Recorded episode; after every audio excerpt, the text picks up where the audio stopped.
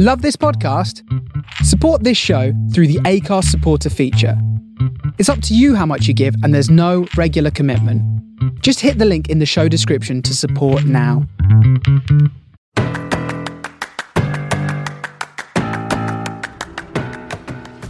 Hello, listener, and welcome to episode 29 of the From the Finney podcast with Ollie, Jimmy, and me, Jake. In this episode, we're going to discuss our defeat to Bristol City, our first defeat to Bristol City in a long, long time, uh, the transfer window, and we've got a few listener questions dotted about as well. So enjoy.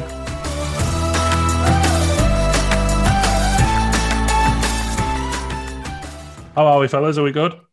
Not bad, mate. Thank you. Yeah, not bad. Sunday. Sunday indeed. Let's start with some good news.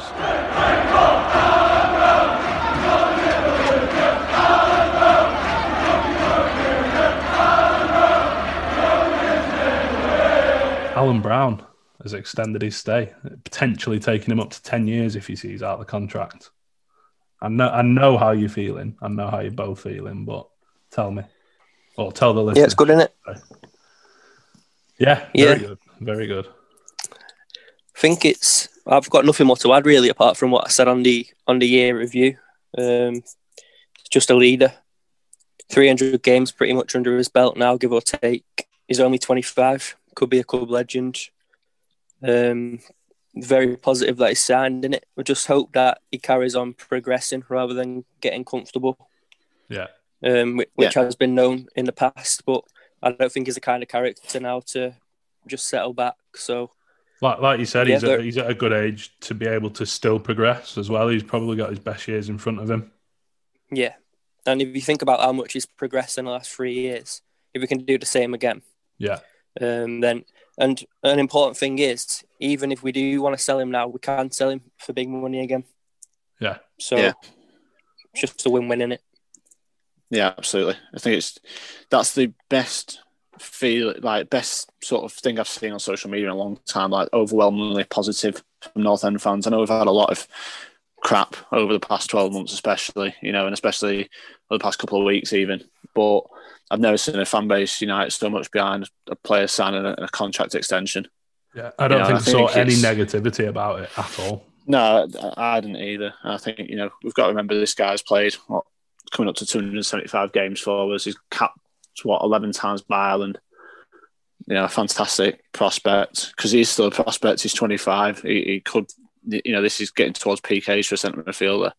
You know, this is where he could really push us on in his, his next three years. Hopefully, if he uh, remains with us to the length of his contract and.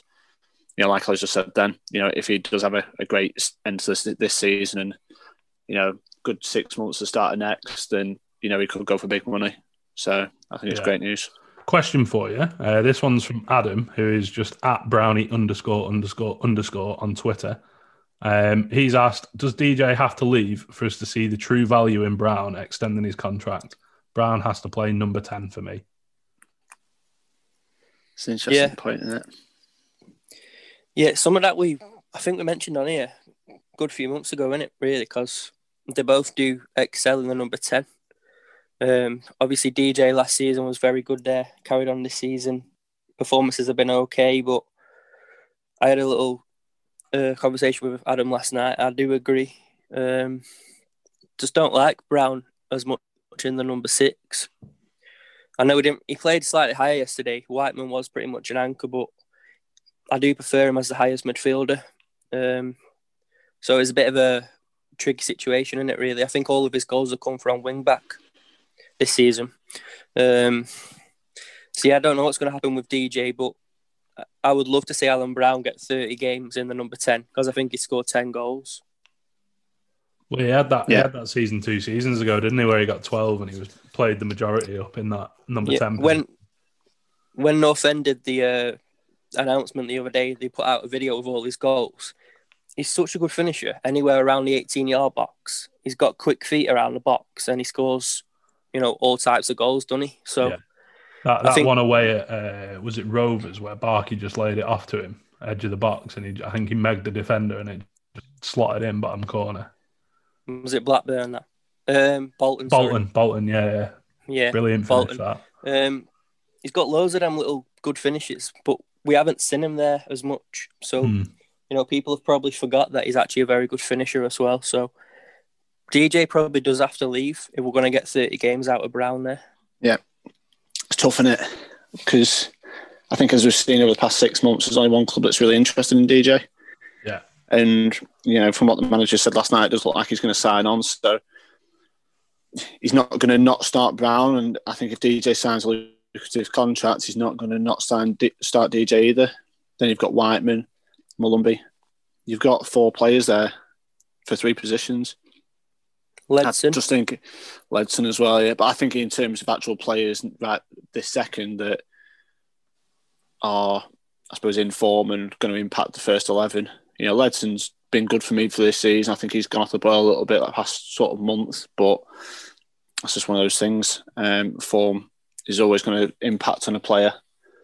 And I just think it everything sort of adds up that he's going to end up being converted to a right back, especially with the Darnell situation.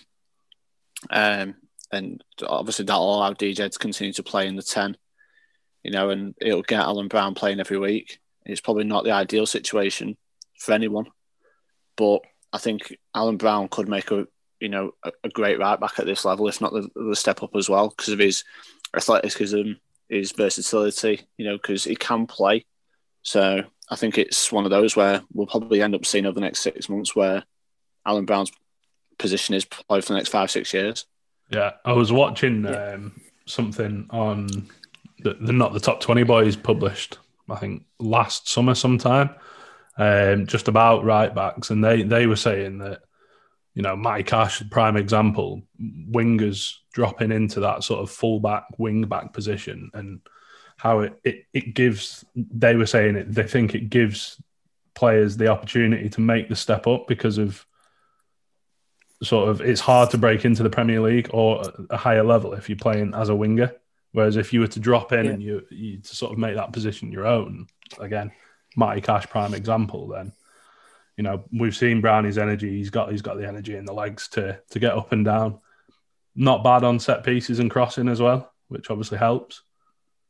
Yeah, I've thought this about Brownie for quite a while. I know uh, this one splits opinion quite a lot. Brownie at right back, but goes back to what I said about um, Josh Earl last week. I think you can teach defensive ability a lot more than attacking ability. And with how the game's going, Alan Brown's physicality, athleticism, like Jimmy said, he's good on the ball when he's got time ahead of him, which fullbacks do have.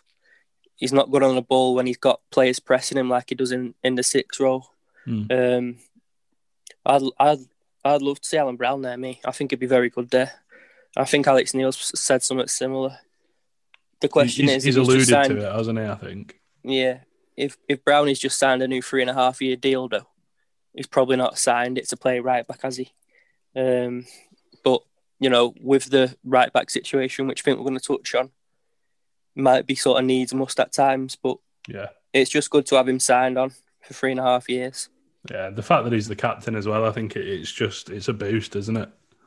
Showing a bit. Of it's just it's morale boost for everyone, isn't it? Yeah. It's like it's like I said before about you seen on social media, everyone sort of reacting to it in that positive way when it got announced, and you know we've all heard that it's been probably in the pipeline for about a month, but I think it's great news, and obviously we just we wait and see what happens over the next sort of. 18 months, two years to see how he oh. comes on. Well, it's, the, it's the next time. It's the next sort of two years for me because it's how he then mm. steps on again. No, I, I thought you were gonna. I thought you were referring to the like the the rest of the window and see what happens in terms of his future position, if you will.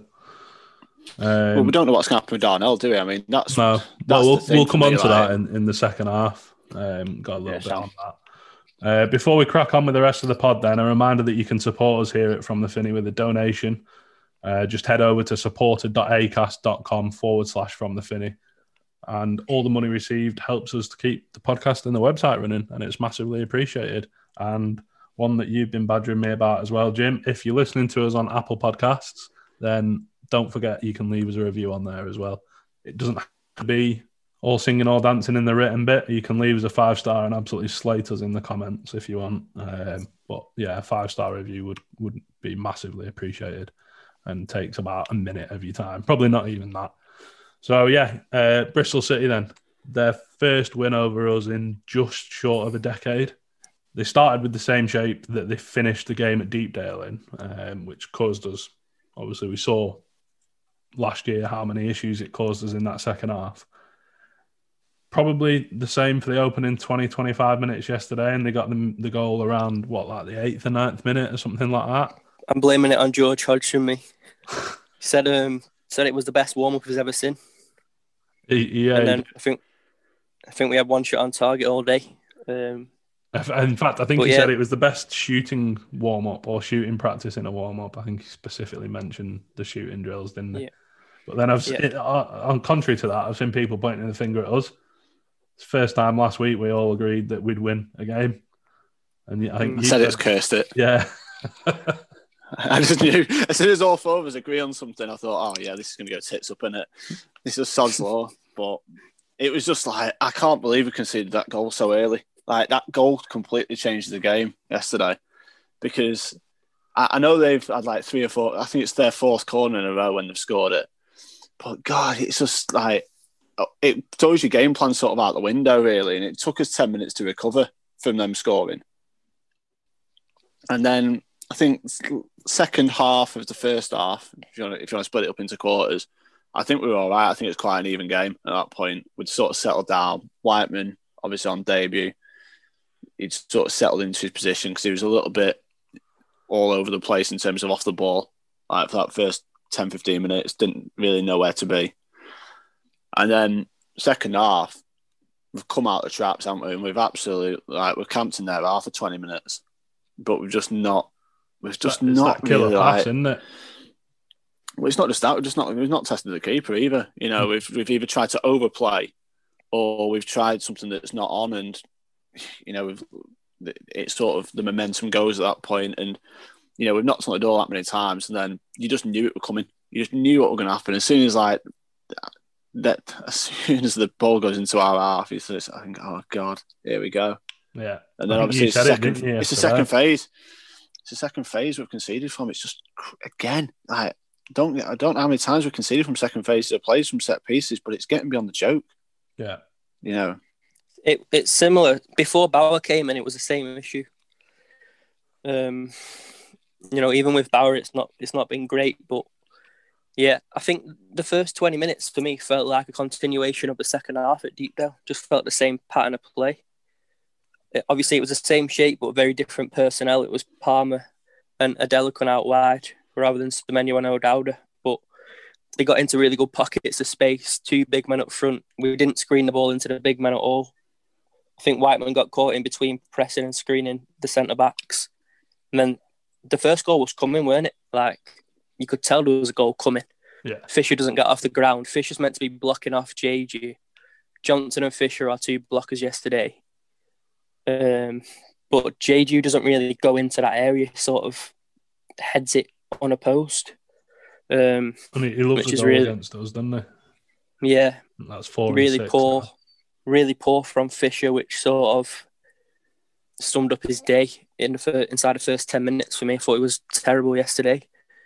Um, but then I thought once Whiteman got settled down, we actually, I'd say twenty minutes either side of half time, so a forty minute spell, we were much the better side, I think. Um, and like Jimmy said, we didn't really shoot. We, we just don't shoot from outside the box very often.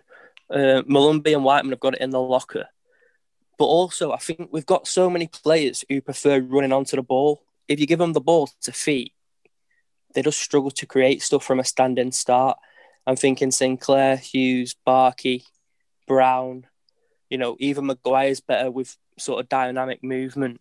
Um, and then when you bring in sort of Ched Evans and Potts on to change you a game, that's probably going to be the final straw for getting in some creative attackers because I think Neil said it after the game yesterday. He's admitted that we're short um, out wide, and it's something we've been crying out for for a good year. Um, Yeah. We're just when we're chasing a game, it's very hard for us to get back into it. I think, and Bristol City have scored the first goal nine times and they've won nine games now. So, yeah, the first ten minutes sort of set us up to fail, didn't it? Really, but Would You know, you say? Would you say the subs killed us in the end?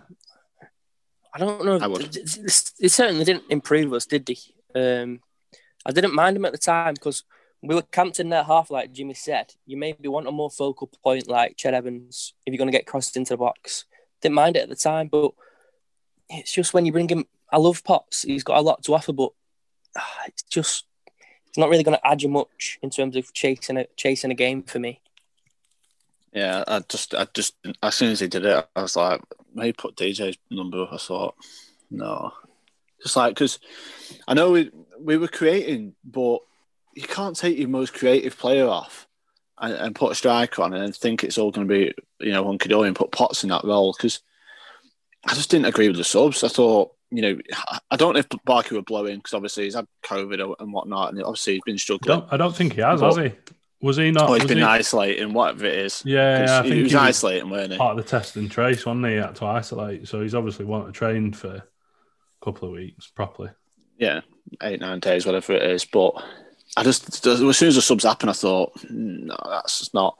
It's just not what we needed. I think we lost a bit of that momentum at that point, and just yeah, it's no shot that ten minutes later we concede the second goal because there was probably a five minute spell between the subs and the goal where the tide was sort of changing, and it just felt like there was a bit of a swing in momentum. And you know, I know he shanked it there, lad, when he scored the second goal, but Christ, you know, if you don't score a goal when you're on top of a game, then you know when a second goal goes in, it kills it. Yeah. So I, I didn't particularly agree with the subs. You know, fair, fair enough. He's put a striker on, but he's not changed the shape or anything. He's just changed personnel, and it's like we've lost that sort of that directness that you have with with Barkey. And DJ's your creator, and you put Potts on who's a workhorse, and Ched Evans who's making his debut, who's you know probably in the target man sort of mold. So then you're sort of changing the way you play, and it's like what we've just done for the past twenty minutes. Just for me, it just got thrown out the window. Yeah. But so I wasn't, I wasn't too happy with the subs when they happened. To be fair. In terms of a positive, then uh, let's talk about uh, debut by Ben Whiteman. What what do you think of his performance? Like I said Yeah, I before, I think- think, it took him took him 15, 20 minutes to get into the game, Yeah. but you can tell he's got quality, can't you? Yeah. I think if yesterday's told us anything, it's he's, he's nothing like Ben Pearson.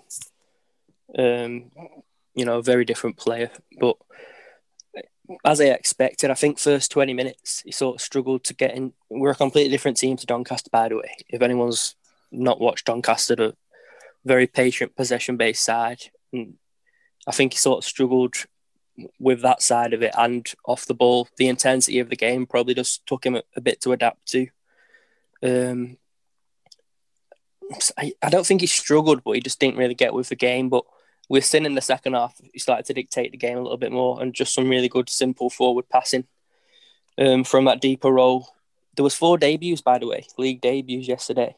Mm. Um, probably can't remember the last time that happened. So, you know, four out of your 15 players or whatever it is making the debuts. Um, it's probably going to take a bit of time. And I think it's going to take Alex Neil a bit of trial and error to find his best midfield um, dynamic, midfield Yeah. three, if you will. If you will.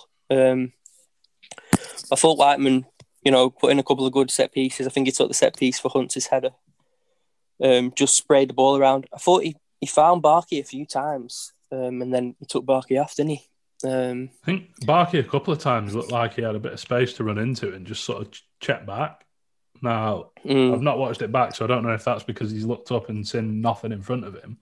But he's he's he's one of them. I think when he he, he does play a little bit safe, you know, sometimes Barkey, but yeah, yeah, I've seen a few comments about that, you know, and it's like if he beats the man on the outside and the people expect him to whip a ball in, he's whipping a ball into no one because Maguire's five foot seven or five foot eight, whatever he is, you know, and you're up against their two centre half. Alfie Mawson had a good game for them at centre half yesterday, but I don't Yeah. think he'll have much of an easier game all season. You know, he, he, he's a quality centre half, and I think that's the gulfing class between Maguire and you know a centre half that went for twenty million quid when Swansea sold him. You know, th- there's a, a serious lack of. uh, I suppose, I suppose golfing class in, uh, when it comes to that. yeah, and Kalas is a very good player as well. Yeah, their captain. I thought he was decent as well. But so, like, yeah, he probably is going to have to check back because if he beats him on the outside and then he gets to the byline and has to cross, then he's what's the point? You can put all the crosses in the world. You, you know, who did we play? Was it Coventry that just kept their their wing back was kept putting balls in the box, but aimlessly. I forgot his Yeah. name. That Oh, like, that everyone Dabo. thought- is it Dabo? Yeah, Yeah, yeah. everyone was like, everyone was raving about him because he kept putting balls in the box. Put about thirty balls in, but only three were successful. Well, you know what's the point? So I don't mind Barkley checking back on himself and having to, and trying to build up play through DJ or Whiteman or Brown, because end of the day, what would you rather do? Put the ball into the box aimlessly or try and keep the ball and try and build up to your midfield because that's where we're strong. yeah. I would try and beat a man. I just don't think he can do it from a standing start. Me, uh? I don't think. Yeah, I don't think he's great from a standing start. Thing is, though, if he beats him, where's he going to go? Because he's because I think what they No. did last yesterday is they showed him they showed him on, I suppose, on the outside. So he, he could, if he wanted to beat him, he could probably could, but then he's he's only got one option. That's to cross the ball. It's not like he can come inside with the ball or try and you know try and come towards goal. The only way he can go is on the outside. So I was quite impressed by um, their right back that the lad who's it. What's his name? Jack Hunt, Jack Hunt. Jack yeah. Hunt. Yeah. he's. I think Thought he's a he really was- good. Yeah, he's really good. Him. very good attacking with wise as well. You know, he's Yeah. he reminded me a bit of Darnell, like, but probably just not as much of a dick. You know, that's because he's strong in the tackle. He's good. He, like, he's good defensively. He's good, very good going forward. But Got, got a lot of pace, hasn't he? yeah, so Surprised to read he's 30 years old. Been around for a long time, and he was at Yeah. Sheffield Wednesday before. Yeah, I thought. I just thought both our wide players.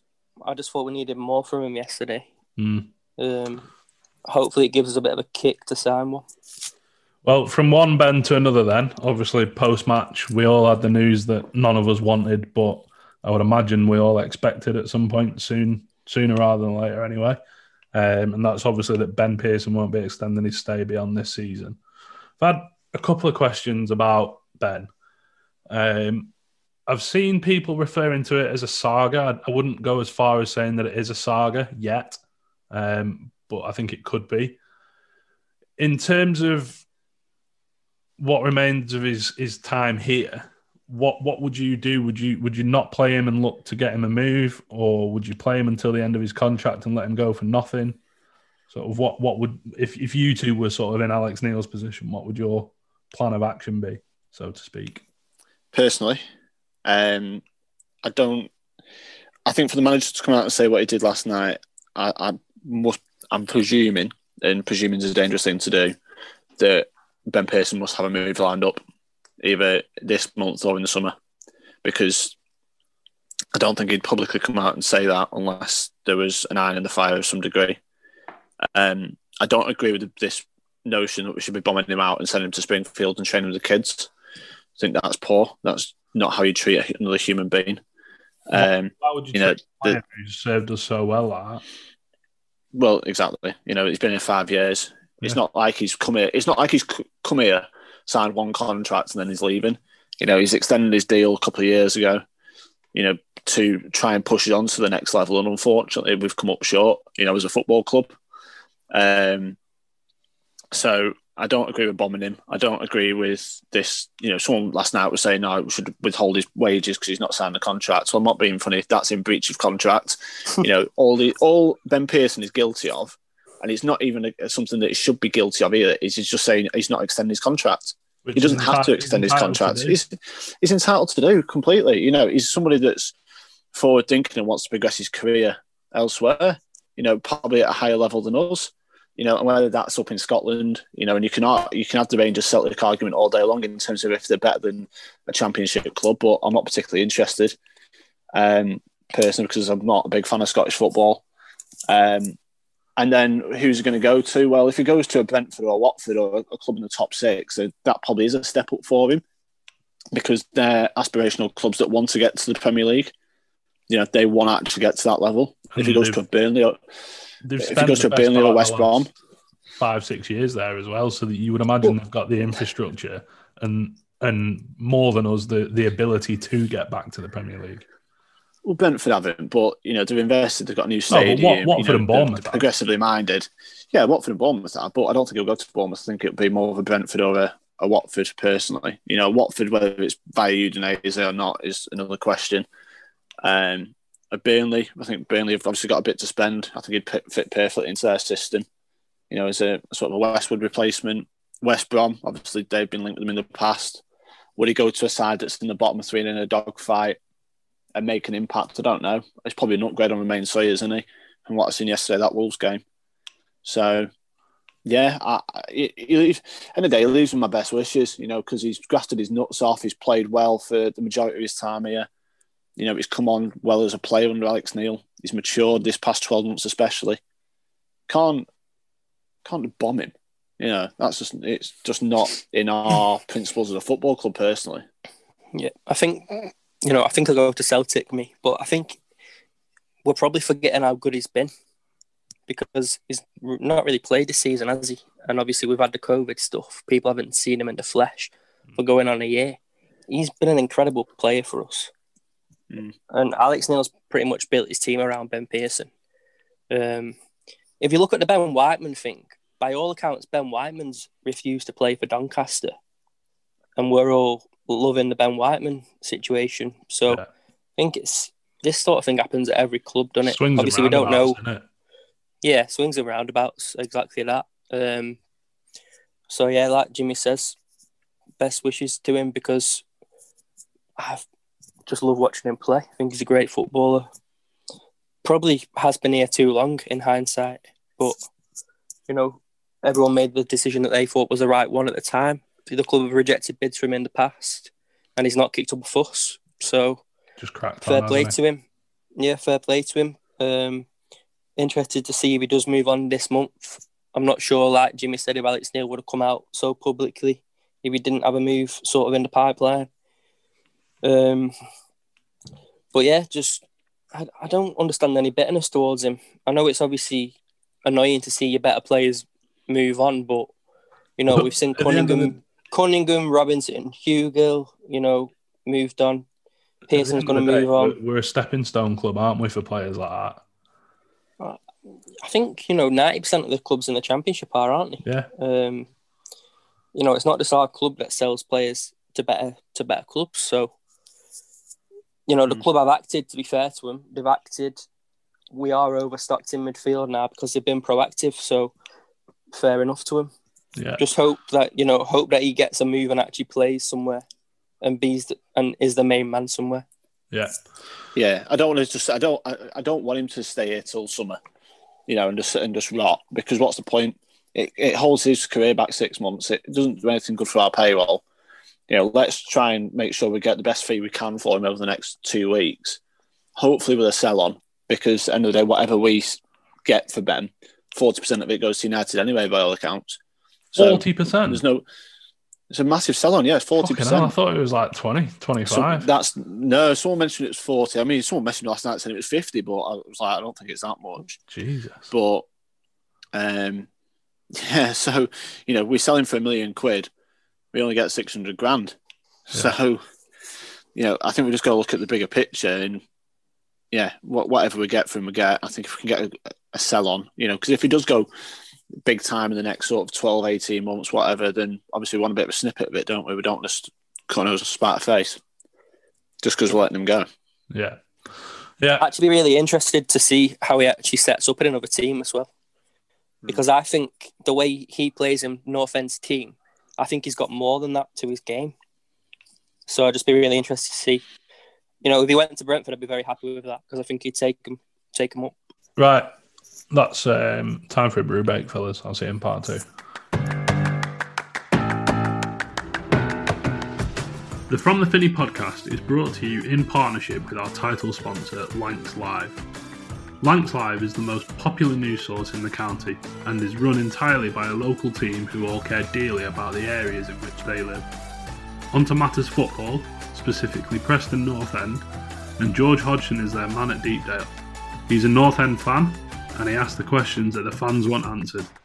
The best thing about Lancs Live is that the news is all free to read, and the best way to keep on top of it all is by downloading the app or signing up to the newsletter. Head on over to lancs.live and sign up today. To stay up to date with all the latest news coming from Deepdale, follow their dedicated Twitter account at PNE Live. And now, back to the podcast.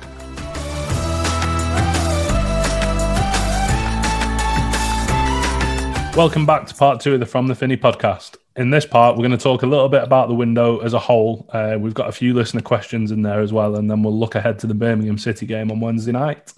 So, incoming so far, obviously, we've got three loanees. Um, Daniel Iversen, although I think he was he was Iverson on the commentary yesterday, so that one's another one to throw a spanner in your works, Jimmy. that was Um, great, terrific. um, Molumby on loan, and then obviously we've got Jayden Stockley's replacement on loan from Fleetwood as well, and completed the signing of Ben Whiteman from Doncaster.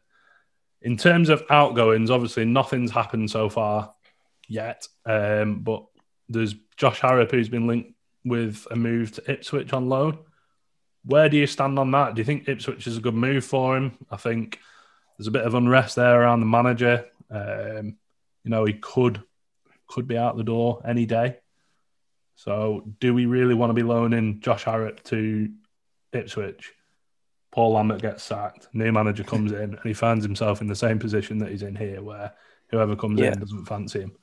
Yeah, I mean that might be the reason for the delay. You Yeah, just don't know, do you? But you know, I'd I'd never want to be going to Ipswich. Me, don't know about you boys. no, no, I don't know, out around Ipswich. I've never. so have. I, Jimmy. Yeah, that's probably why. I, yeah, never again. Um, it's Yeah, just quite. It's, you know, if you're going on loan there for three months, just a It's bit horrible just place to of get. to, isn't it?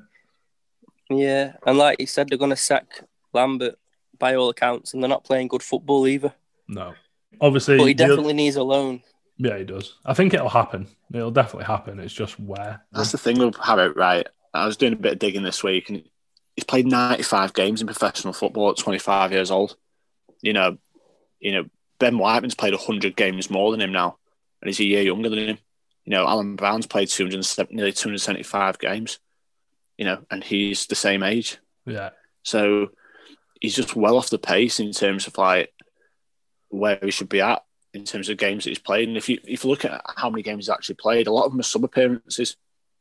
So I think he's only played about 47, 48 games worth of minutes in terms of like over 90 minutes. So, you know, and he's 25, you know, like that's hard. That's really difficult for a player like, like that had so much potential when we signed him. let's not Yeah, forget so- as well though he has had twelve months out injured.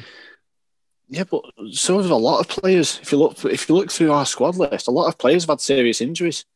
You know, he's not on his own in that. So, you know, what? I don't. we to be honest, I don't we can't think. use that as an excuse for me. Like he's got to. Be, he's only played ninety five games. That's like at twenty five years old. He's got to go out until he was alone and play.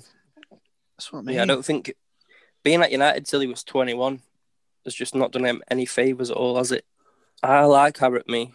I just he really needs a good half a season at a Yeah. decent attacking. I thought Doncaster would have been a good move for him.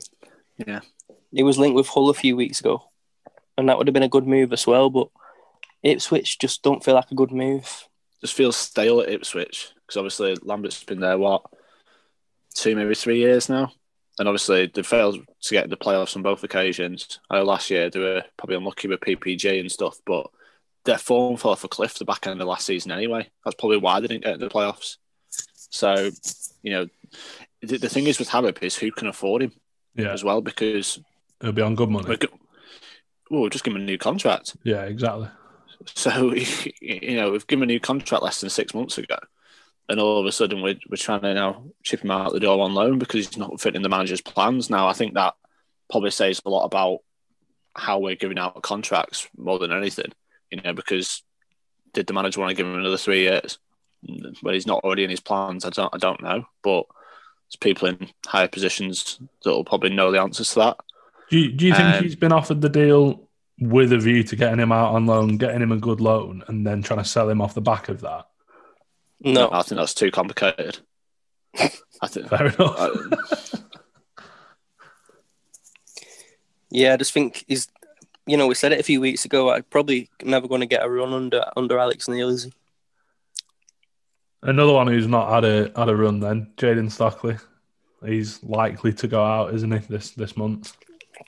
Whether loan or permanent remains to be seen, but Um, Yeah. There's been, a, there's been a couple of words, haven't there, from League, in terms of League One clubs. Bristol Rovers got linked because obviously he's played for Tidsdale, uh, Exeter, and obviously Sunderland.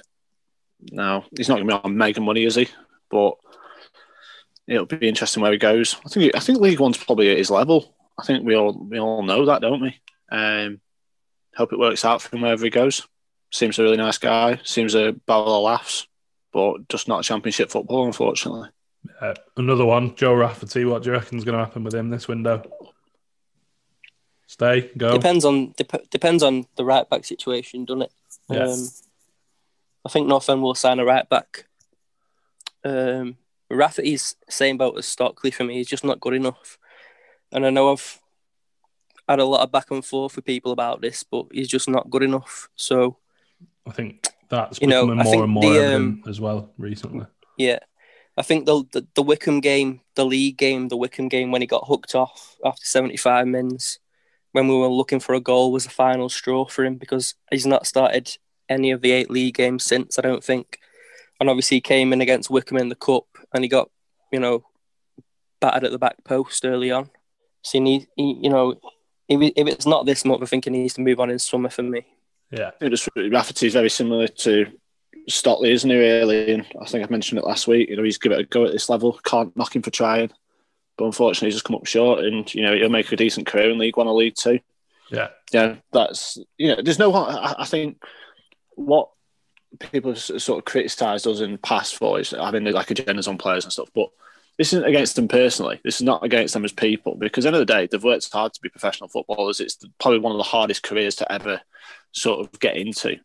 However, I suppose as fans and for us guys, we're, we're just talking about their performances on the on the pitch because we don't see them in training. We, we, don't see what we can't do judge them as individuals, can we? We don't know. No. them. No, and Stockley that seems like a, a nice lad. He'd probably have a laugh that you know we call him a tree. He'd probably find that you know slightly amusing, you know, because he seems like a barrel of laughs. He will. He'd probably end up, Yeah. you you know, might have a, an avatar of a tree or something just to like because he'd probably just take it as a laugh. You know, Well, he's we'll- not going to be getting offended by it. We all know But- about his secret Twitter account that he had once upon a time. Yeah, well, we won't go there. We won't That be talking keep, about that. keep that public. on quiet.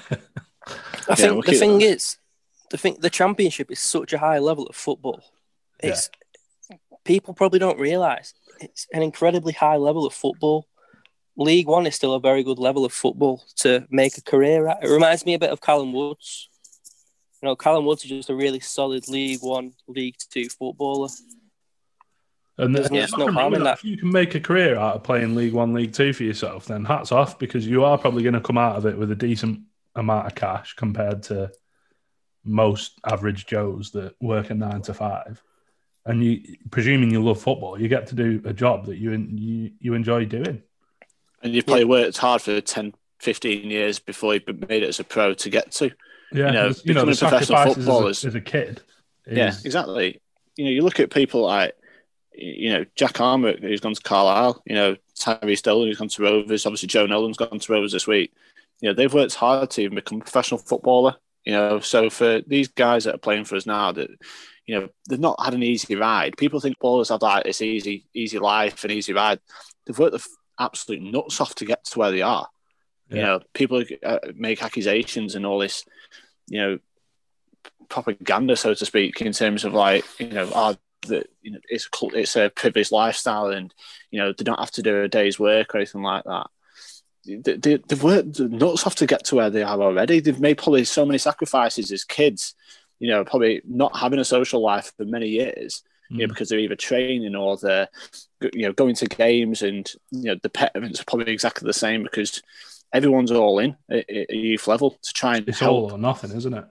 well, it isn't. What is it? Like 0.4 percent of players in academies become professionals or something. It's such a small amount of Incredibly low, people. isn't it? so, yeah, I think, and, and I've I've copped a bit of flack for it in the past, you know, for slating a couple of players here and there, but it's not personal, you know, because the end of the day they've worked the nuts off to get to where they are anyway. So, Yeah. you know, please don't take if we're criticising a player, don't think we're take, giving it as a personal dig or an insult or anything like that. It's just purely about football. Yeah. Uh, another one then, Bill. Billy Bodin. Obviously, he's like he seems a bit like the forgotten man at the minute. Injured. Shame. Yeah.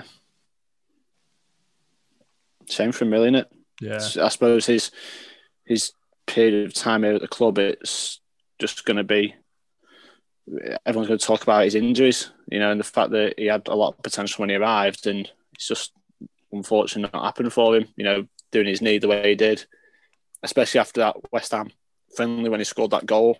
You know, you're thinking big things for him this season. Obviously, does his knee the same when he does his. So, just one of those. It's unfortunate for him. Hopefully, he goes to League One or League Two, and you know, has another few years as a as a, as a decent pro.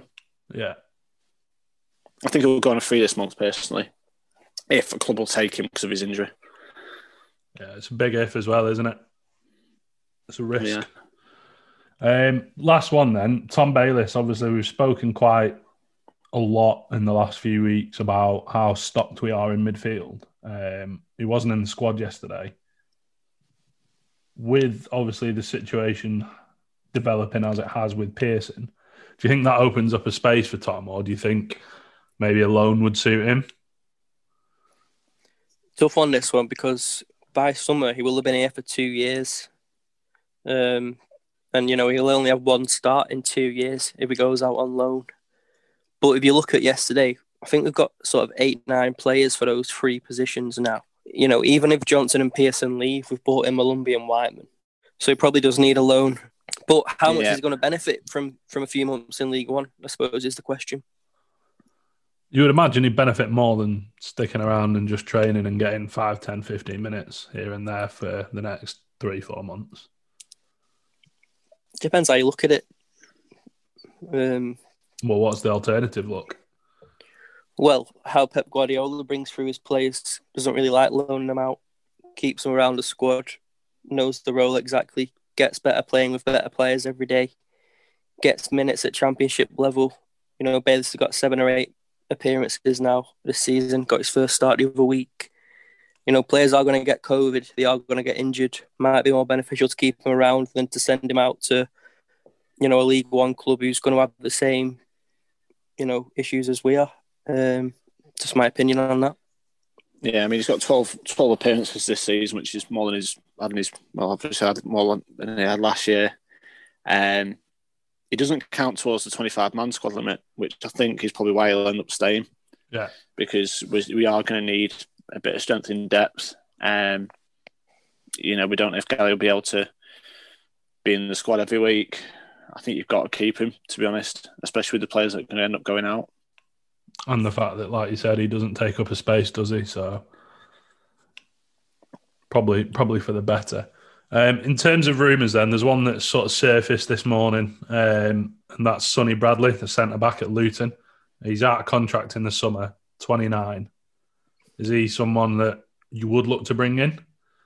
Would you be happy if he came in? Luton's top fan will probably know more about him than I do.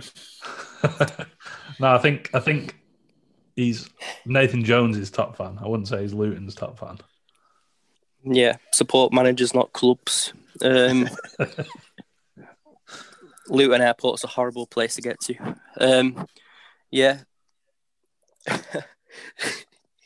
okay, my he's not, there, mate.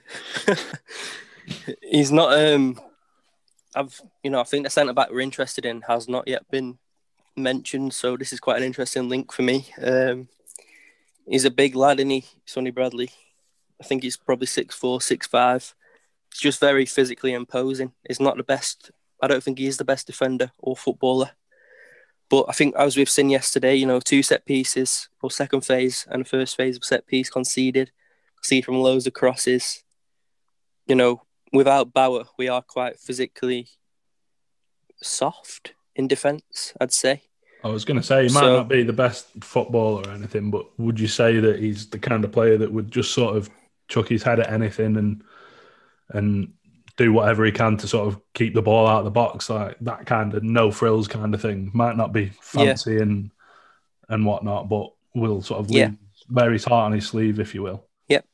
Cool. I think I think personally it'll pave the way for Jordan Storey to go out on loan if you bring him in because he's arguably an upgrade on Hunt's potentially. Don't know. I've never seen him play, but he looks very much in the Hunt's mould in terms of a stopper, good in the air, physically, physically, You know, that's his that's his game.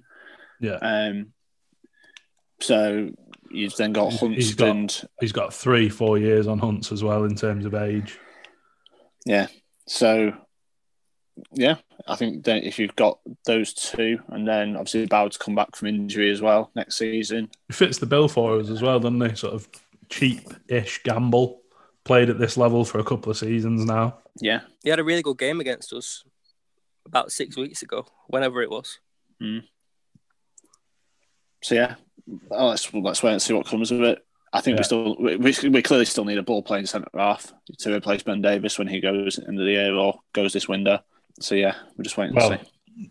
that's a nice moment to transition into the next bit. So on on Ben Davies, we've we've had a question from Harry, um, who is at HD Trice on Twitter, and he's asked, assuming that we can't sign a centre back of the same quality to replace Ben Davies, would you rather we sold him on the cheap now or lose him for nothing in the summer, but have him available for the rest of the season? Um, The latter, the latter for me. I think I think it was our best defender again yesterday. Um, I'm just going to mention it again. Rob Atkinson for me at, at Oxford. Um, but it's another Is weird one with Ben left-footed, sorry, Davies. Yeah, Yeah.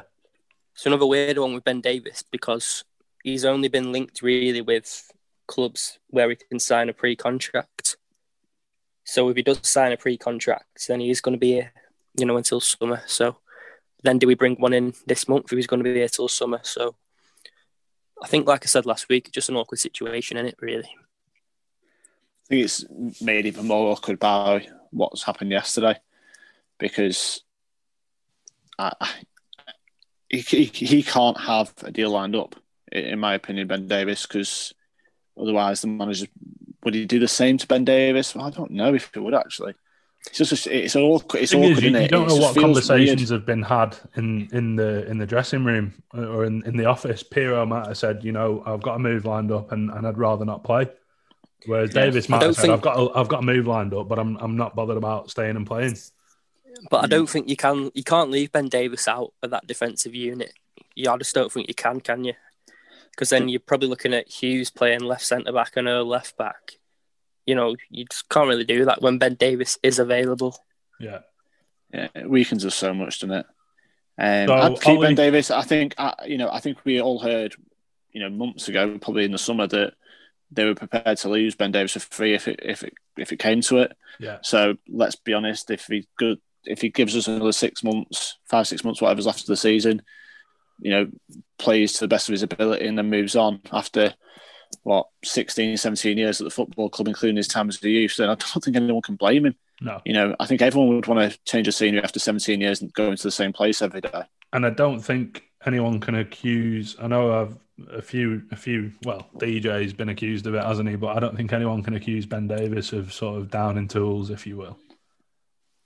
I don't think any of them can be, personally. No, I, I, I, like I said, I know some people have accused DJ of it and said that he's he's looked like he's not asked. In fact, I think we even said it a couple of weeks ago. One game, he's he looked like his head was elsewhere, but I think since then he's kicked on. Hmm. Um, but yeah, I don't think anyone can can sort of try and tar Ben Davies with that brush. He, he's he's shown in the last few games that he is far and away our best best centre back, our best defender, arguably. Something I noticed yesterday, though, he was stepping into midfield and he was stepping out of the ball a lot. You know, there was times in the second half, and it's during that passage passage of play, that, that, 20 minutes, when he was in their final third, you know, with the ball at his feet, you know, trying to link up play. You know, there was a time when he got isolated at left back, played his way out of the situation with Hughes. You know, so Was it? Was it? Was it around? Did he drive into the final third and then feint across? Because at that moment, I thought he's probably going to be our best midfielder, Ben Davies, if he plays there. I was just going to say, do you think he could he could fulfill a role as as a defensive midfielder? Yeah, just Possibly, very good but footballer. He's a really good Yeah. footballer. Um, ano- another one then, sort of along similar lines. Um, this one's from Matty, who is at Matty7 Scott on Twitter, and he says, I keep seeing that the big four have all been offered the same contract. Should we not have gone the extra mile for Ben Davies? Considering he's still young, top quality, a left centre back, they are gold dust. If he signs the deal, we get 10 to 12 million for him within a year. DJ, on the other hand, is a few years older and has no real sell on value. Surely these shouldn't be in the same bracket. Yeah, Matty texted me that before actually. Yeah, I think he's got a point to be fair. Like, I think ultimately we should have been doing these deals 12 months ago and we wouldn't be in the situation now. And, you know, as soon as COVID hits, I think it puts a real spanner in the works. Um, I think with Ben Davies, I think he's made it clear from what was in the Evening Post about three, four weeks ago that he does want to move on, wants to further his career, do something different, which you can't blame him for, especially with having a young family at home. Why not try and see different places? You know, even if it means going up to Scotland, try and further your career, earn some good money, and try and get to the Premier League ultimately, because that's the ambition for pretty much every footballer in the country, isn't it? Really, try and be a Premier League footballer. So I, I think we could have put anything in front of Ben Davies. I still don't think he'd have signed it. Yeah, don't think it's really about the money for Ben Davies. Yeah, I think if what we've heard is to be believed, he's it is just a case of he wants a new challenge, isn't it? So you can't blame him. A bit like Pirro. Yeah. You know, why wouldn't you want a new challenge? Why wouldn't you want to try and further yourself at a bigger level? It's like it's like anyone in their career. Why wouldn't you want to try and push yourself on? You know, try and you know take yourself out of your comfort zone and do something else with your career. You know, all it, I've done it. I've I've changed career a couple of times. You know, why not? You know, I suppose when you're young and able to, then take a couple of gambles because if it don't work out, you still got. It's, it's like if it don't work out he goes to Scotland, he can always come back to the championship because he's proven himself at this level. Yeah. So you can always go. It's like Ollie at the minute. You know, he's put he's putting everything into a, a new career. So and it'll work out for him. It's just one of those things because you, you, people at the right age when they can't actually take those gambles. It's not like they're in the forties and they, they they've got mortgages and you know, massive mortgages and overheads and dependents. You know they can take this gamble because they can always fall back on what they know if it doesn't work out. Yeah. Um, last one then on transfers and that. Obviously, we've talked about the need for a wide player in the past, and Alex Neil pretty much confirmed yesterday after the game that we do need more out wide. Um, do you think that's something that we will make happen this window? Do you think it's something that is an area that we've highlighted and we'll sort of do what we can as and when? Perhaps that's in the summer, perhaps that's now, or like where do you yeah, stand? we need it? we need one this month. You know, if you look at our right wing options, we've got Barkey and Potts. Yeah, you need more, especially when you're losing a game and you're just switching them around. So Um, that that kind of answers my next question then, which was going to be which side? I think you've Yeah, got to have one it that can needs to play be- both for me. I think would you Yeah. would you have a right or left footed, Ollie? It needs to be a left footer if possible, but they're very hard to come by. Left footed wingers, you know, all ninety percent. Mallik Wilks not a left-footed right winger. Yes, he is. I'm not sure it's wise to get into Malik Wilk talk um, today, Um, do that one. but no, but he's been one that I've I've liked. Um, I think he, you know, he's a different option. He's just very lively with the ball at his feet. Uh, most of our players are better running off the ball for me. So yeah, I, I really like Charlie Kirk as well. I said it before, but Keinan Davis again for me. I think he could play slightly wider. He's left-footed um, as well, isn't he? Yeah, um, but players like Marcus Harness are just really good footballers, good with both feet as well. But like Jimmy said, probably just need probably an attacking midfielder who can play either side or play as a number ten, Yeah. just a genuine attacker. But obviously, Alex Neil prefers a more physical profile, doesn't he? So we'll have to wait and see what happens. I think we just need someone exciting. No, that sounds really daft, but we just Mm. need someone that you know that's going to get you excited when you see him attacking someone. Because at the end of the day, you don't, it's all well and good having these safe wingers and these the, the players that will work hard off the ball and you know are effective rather than exciting. Because I think that's just what we're missing in this team at the minute. We're just missing a little bit of excitement and someone who's going to get on the edge of your seat again. You know, Emil's probably the only player that's got me on the edge of the seat this season. I know that sounds like a little bit contradictory given we're 13th in league, but he's the only person that's got me excited, really, because he, he's just got that bit of rawness and that bit of pace and like bit of electricity to him. You know, it's I would say Scott. Sinclair's had his moments as well. Yeah, I mean that Bournemouth goal, like that's the first time I've like had a good dance around my living room in a long time. But it's like I think, yeah, just missing that bit of a buzz, you know, someone that's going to get you excited about watching North End because at the minute it's just a little bit stale. And I get, I get what people are saying on Twitter. I get why people are a bit like you know, probably find other things to do because we're nearly 12 months into a pandemic and it's getting a bit boring watching them at home for some people. I get that. Yeah. But, you know, I think we just need someone like a bit exciting. You know, I, I like Joel Randall at Exeter. I think he's he's got just that bit of X factor about him. I think that's what we're probably missing. Just someone that's going to get you like, you know, when like when Bill scored that goal against West Ham, you're thinking, yeah, this guy's got something. You know, hopefully kick on this season. But you know, yeah. Unfortunately, um, they don't make. Unfortunately, there's no fa- uh, Aiden McGeady that's five years younger because yeah. like, that sort of would you bring him back? Buzzing. Thirty-five now. Come on, you don't like Ollie said last week. Don't go back. Don't go um, back. I know I just said that the wide players was the last one, but I've just remembered that I said we'd talk about Darnell Fisher. What? Where do you stand on that? I mean, obviously, we've spoken about Joe Rafferty time and time again. Um, I don't want to bang that drum again because everyone knows where we stand on it. You would imagine that unless someone comes in for him this month or in the summer, that he would probably be kept in the squad as an option, so to speak. But the the Darnell situation, you know, by all accounts, he's not been offered a contract. He splits fans, um, but he he's without a doubt our best fullback. So, yeah, what what do you do?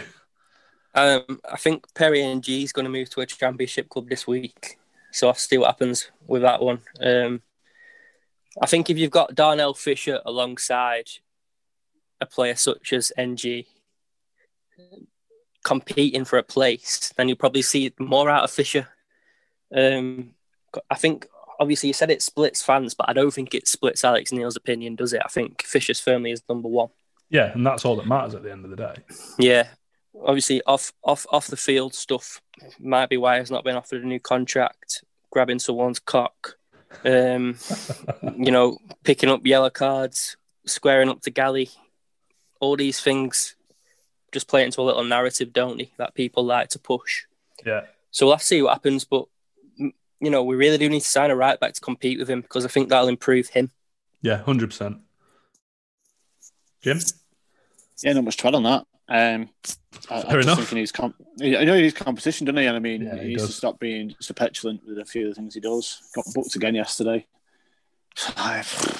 It's a good job the five game booking, five booking rule got binned a couple of weeks ago because yeah. otherwise that'd be another game he'd get banned for. Um, I mean, you look back on his time here, and he never really has had competition. It's always just been him. Mm. I mean, he's good and everything, but for us not to offer him a contract and we're in the middle of January, something's amiss. Yeah. You know, where that's coming from the manager, where that's coming from from Peter, where I don't know where it's coming from, but I just find it bizarre that we've got a player that's coming out of contract in six months' time. We've not even offered a deal to yet, but he's probably one of the first names on the team sheet every week at the minute. Yeah. So whether they've already got a replacement in mind or they've just said decided enough's enough with him, I don't know. Just find it a little bit bit odd. Well, if nothing's been resolved come the end of the month, we'll be able to hopefully get an answer ourselves to that question. Um, yeah, fingers crossed.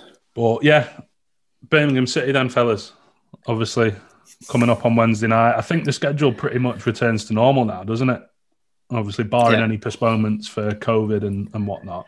Yeah, give or take. I think there's a, a, one of the months where there's a Tuesday night fixture every week. Um, might be might be March, but yeah, Birmingham be a, an interesting game. I mean, I was looking through their stuff before.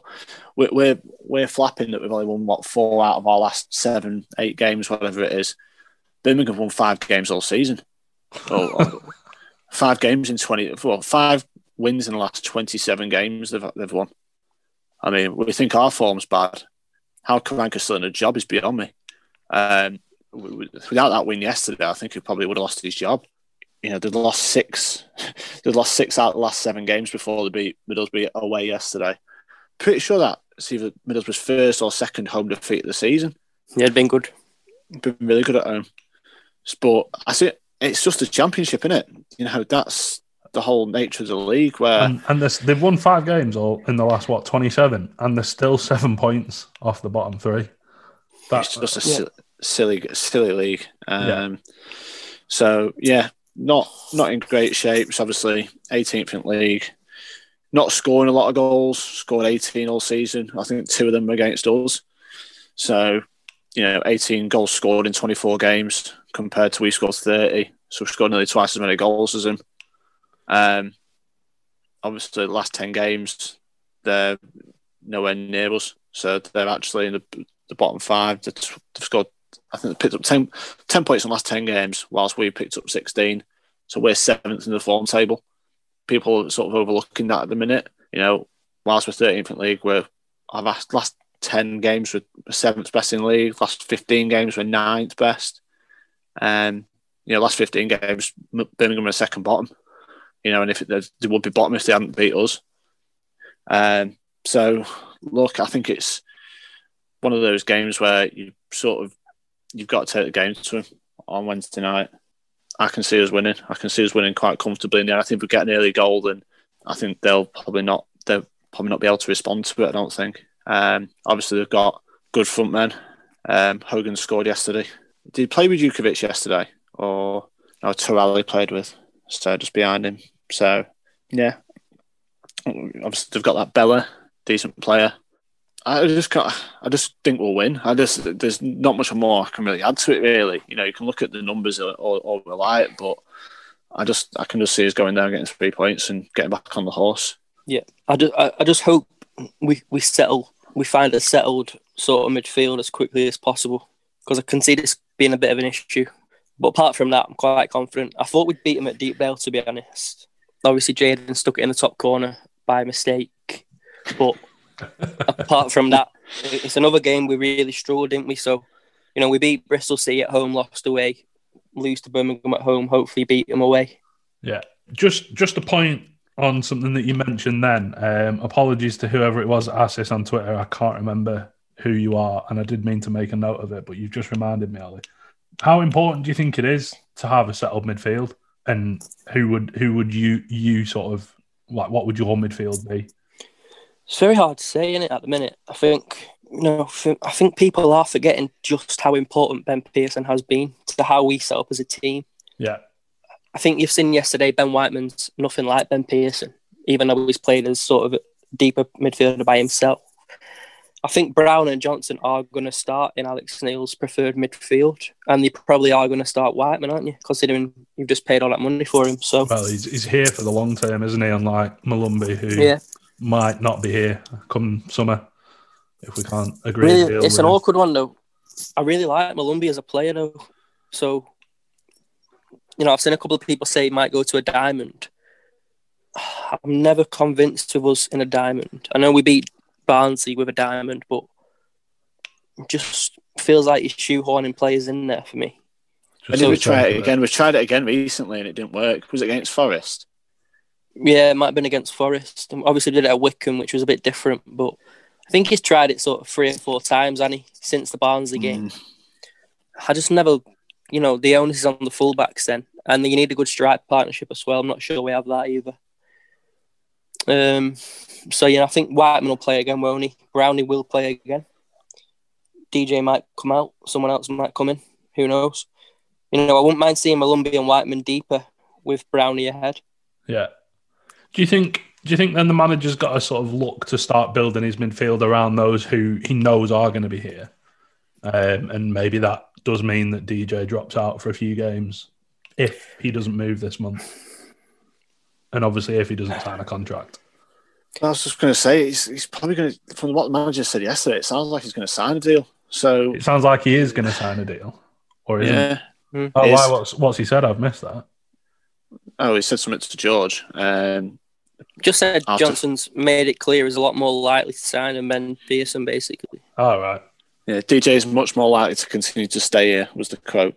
Right. So it makes sense when you think about it. Like we said before, he's he's sort of a little bit older than the rest of him. So and there's only really been Rangers that have been linked with him.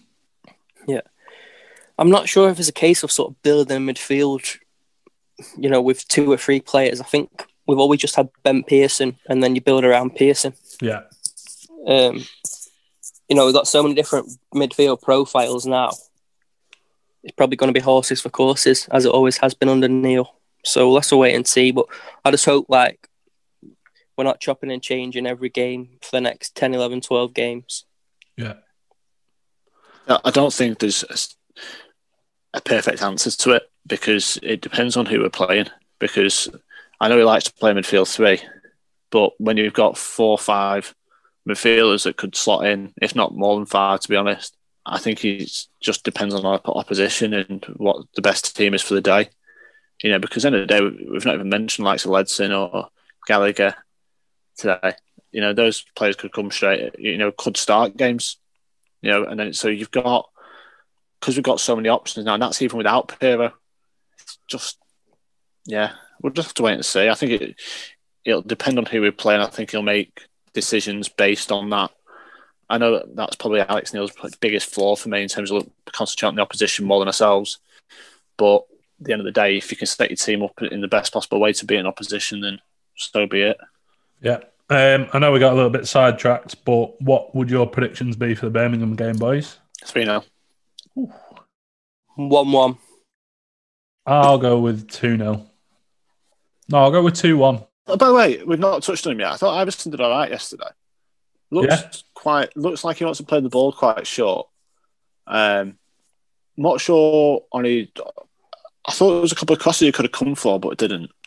But I don't know if that's just him as a keeper because some keepers like coming for like a Maxwell and then some don't. But he couldn't do anything about either of the goals.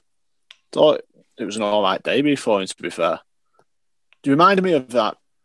Probably bad comparison, but you know, Chris- Christian Walton was at Rovers. That sort of profile. And that's probably mm. like, especially after his mistakes against us at, at Rovers of the year, probably not the nicest comparison to make, but that sort of profile, that physic- physicality. Yeah. You know what I mean? It's like that's that's Yeah. how I sort of saw him yesterday. Big lad with blonde hair. Yeah, it's probably me stereotyping him against him. So nah, I thought he did all right though. Yeah, I thought he did. He, did, he wanted to play short quite a lot, didn't he? And I thought his long passing was actually quite good as well. it's accurate, wasn't it? Yeah. Right. Unless you've got anything else you want to add or you want to say, boys, then we can wrap that up. Nice one. No, all right. Cool. Um, and thank you, listener, for listening to episode 29 of the From the Finney podcast. As I said at the start, you can support us by going to supporter.acast.com forward slash from the Finney. And if you aren't already, go and give us a follow on Twitter.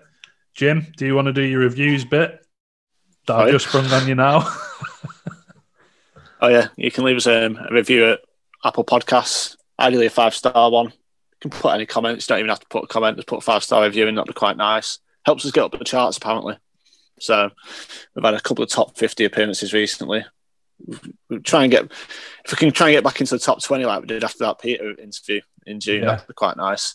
But um, yeah, it just helps us out. Sees where we get to. So yeah, absolutely. Um, yeah. Cheers, fellas. Thank you very much. nice one. See you on Wednesday. You Um, can introduce music, Jake. Yeah, chill your bean. and See, now, everyone keeps tweeting about who who's that great band they keep hearing at the in end fairness, of the don't, podcast. I don't think that's such a bad thing because it's given them a bit of bit of an audience on Twitter as well. But yeah, we'll we'll hand you over to a band called Reese E to play us out with their new single Wise Man, and make sure you listen out for the North End reference as well.